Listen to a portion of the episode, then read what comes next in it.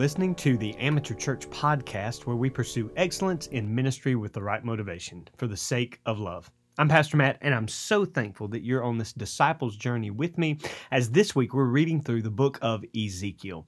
I've said over and over this week in talking with people that the book of Ezekiel is a powerful prophetic book. It's one in which you and I can see the heart of God over his people, uh, his love for them, but also his the the sin that rose up from them over hundreds of years that led him to his wrath and his anger, ultimately from a heart of love. And so, uh, what I want to do today is I want to look at one particular verse as we have an apologetic episode. Now, remember, when we talk about apologetics, that simply means a defense of the faith.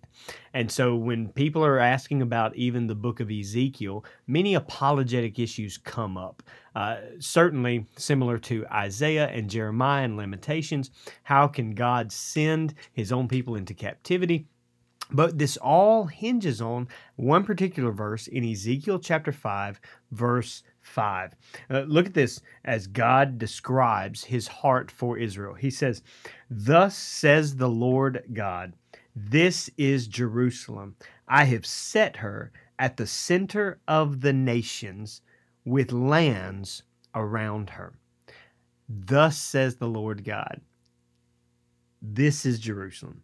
I have set her as the center of the nations. I love that verse. In fact, it helps to build in me not alone, not only with this verse, but uh, many passages throughout the Old and New Testament of God's heart for the nation of Israel. This this ethnic group, this people that he called to be the ones that the Messiah, his son, would come from to save the entire world. And and so we see uh, when when people begin to talk about uh, Israel and uh, and and how it fits in, even a a systematic understanding of uh, systematic doctrine and theology, understanding of of God's relationship with Israel. Um, we see a lot in the Bible concerning this, and I want to give you four statements based on this verse and uh, surrounding passages in the book of Ezekiel and really the entire Word of God that shows you God's heart for Israel and how that affects us today. The first uh, sentence or statement is God chose Israel from among all the nations to be the one that he would bring his Messiah through. So remember, in this, he says, I have set her at the center of the nations. Uh, and, and God does this in order to show, hey, I have been good to Israel. She uh, is my chosen people. In fact, God set Israel as his chosen people and to to be the place that according to romans chapter 9 uh, where the temple would be set where the law would be given where the priesthood and and, and all of the ordinances that god set up. Uh, you read the book of hebrews in the new testament you see what great privileges israel had. He chose israel from the beginning. And based on this god called Israel through a man named Abraham.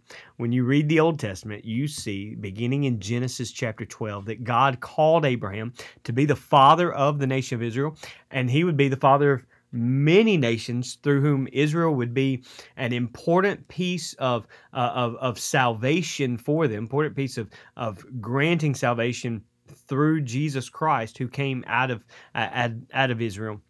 We see that all through the Old Testament. We see that God calls them for a specific privilege when they go into uh, when, when when they go into uh, captivity in Egypt and then to the promised land and then set up the the the uh, priesthood and the uh, sacrificial system, set up the prophets, set up the kings, all of this part of God's call for Israel to be separate than everybody else. In fact, we're, as you know, we're reading through the book of Leviticus, and I'm preaching that on Sundays at this particular time. God's called us to walk through the book of Leviticus, and the point of Leviticus is to show them God is holy, therefore we are called to be holy. We're called to be separate. That's what every Jew should understand, uh, in that should have understood in that time.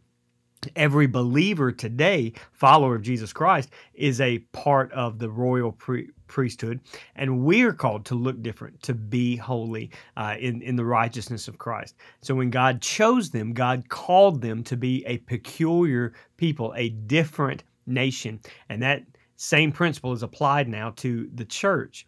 Not only that, but God cared for Israel all throughout her uh, history. God got them out of Egypt. He provided for them in the wilderness. He got them into the promised land. He set up leaders to lead and to guide them. And He uh, goes over that. We're going to see even tomorrow's uh, episode is going to focus on uh, Exodus or, uh, Ezekiel chapter 16, God's love letter to the nation of Israel. We we see that God cared for them. All that He did to uh, to transform them into his people and to uh, love them even when they rejected him.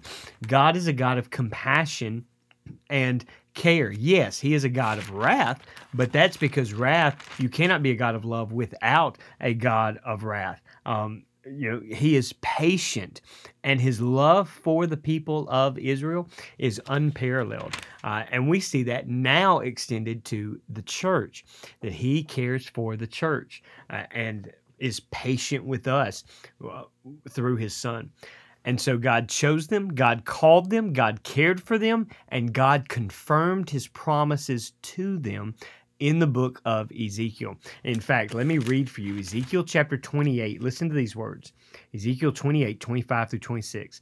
Thus says the Lord God, when I gather the house of Israel from the peoples among whom they are scattered, and will manifest my holiness in them in the sight of the nations. Then they will live in their land, which I gave to my servant Jacob. They will live in it securely, and they will build houses, plant vineyards, and live securely when I execute judgments upon all who scorn them round about them. Then they will know that I am the Lord their God. I love this because God says, You're going through pain right now, but understand I am still for you. I have not forgotten you. He confirms it even more by showing this is how it's going to take place. Uh, Ezekiel chapter 36, listen to these words, verse 22. Therefore, say to the house of Israel, Thus says the Lord God, It is not for your sake, O house of Israel, that I am about to act, but for my holy name. Remember, why did God choose them, call them, and care for them? Well, he says, For my holy name, which you have profaned among the nations where you went. I will vindicate the holiness of my great name, which has been profaned among the nations, which you have profaned in their midst. Then the nations will know that I am the Lord, declares the Lord God, when I prove myself holy among you in their sight. For I will take you from the nations, gather you from all the lands, and bring you into your own land. Then I will sprinkle clean water on you, and you will be clean. I will cleanse you from all your filthiness and from all your idols. Moreover, I will give you a new heart, and put a new spirit within you. And I will remove the heart of stone from your flesh, and give you a heart of flesh. I will put my spirit within you, and cause you to walk in my statutes. You will be careful to observe my ordinances. You will live in the land that I gave you to your forefathers, so you will be my people and I will be your God. God confirmed all of these promises in his son Jesus Christ. And one of the greatest pictures is how God described them. Look at chapter 37, verse 11. Then he said to me, Son of man, these bones are the whole house of Israel. Behold, they say, Our bones are dried up, and hope is perished. We are completely cut off. Therefore prophesy and say to them, Thus says the Lord God, Behold, I will open your graves and cause you to come up out of your graves, my people, and I will bring you into the land of Israel. Then you will know that I am the Lord, when I have opened your graves and caused you to come up out of your graves, my people. I will put my spirit within you, and you will come to life, and I will place you on your own land.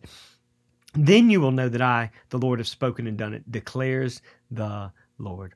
What a great picture today of the promises of God confirmed in Israel. Now, there are specific contextual uh, promises that God has confirmed, even through uh, bringing Israel back to life as a nation in 1948. That was a great promise fulfilled. But God is not done yet. I believe the ultimate promise fulfilled was when Jesus Christ went to the cross for the whole world, the sins of the world. He willingly died so that you and I might be saved. And we, according to Romans, were grafted in. And we did not take Israel's place, but we were now brought into the family.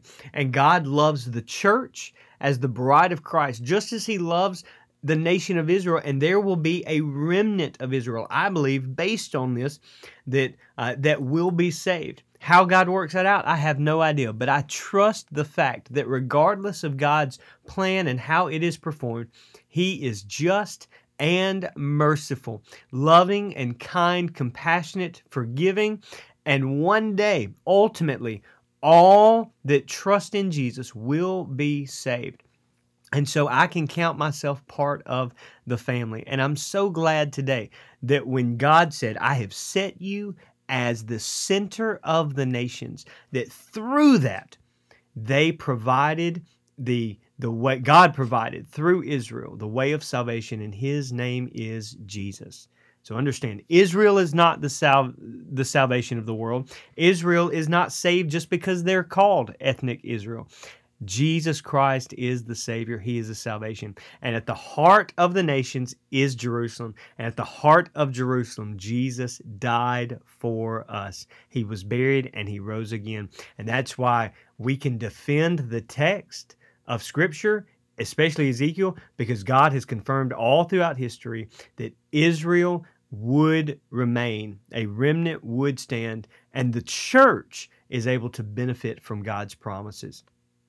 As we close out today's episode, I do want to remind you about a particular ministry or group of ministries, a group of ministries that focus uh, on our schools. Uh, there are many today, right now, who are getting ready. Teachers are already at schools, but uh, many have already started. We've got uh, uh, students uh, in our county that are going back on Friday, and so I want you to be praying for them. But so many ministries that affect God, that that have an effect on the schools for God and for for uh, for His kingdom.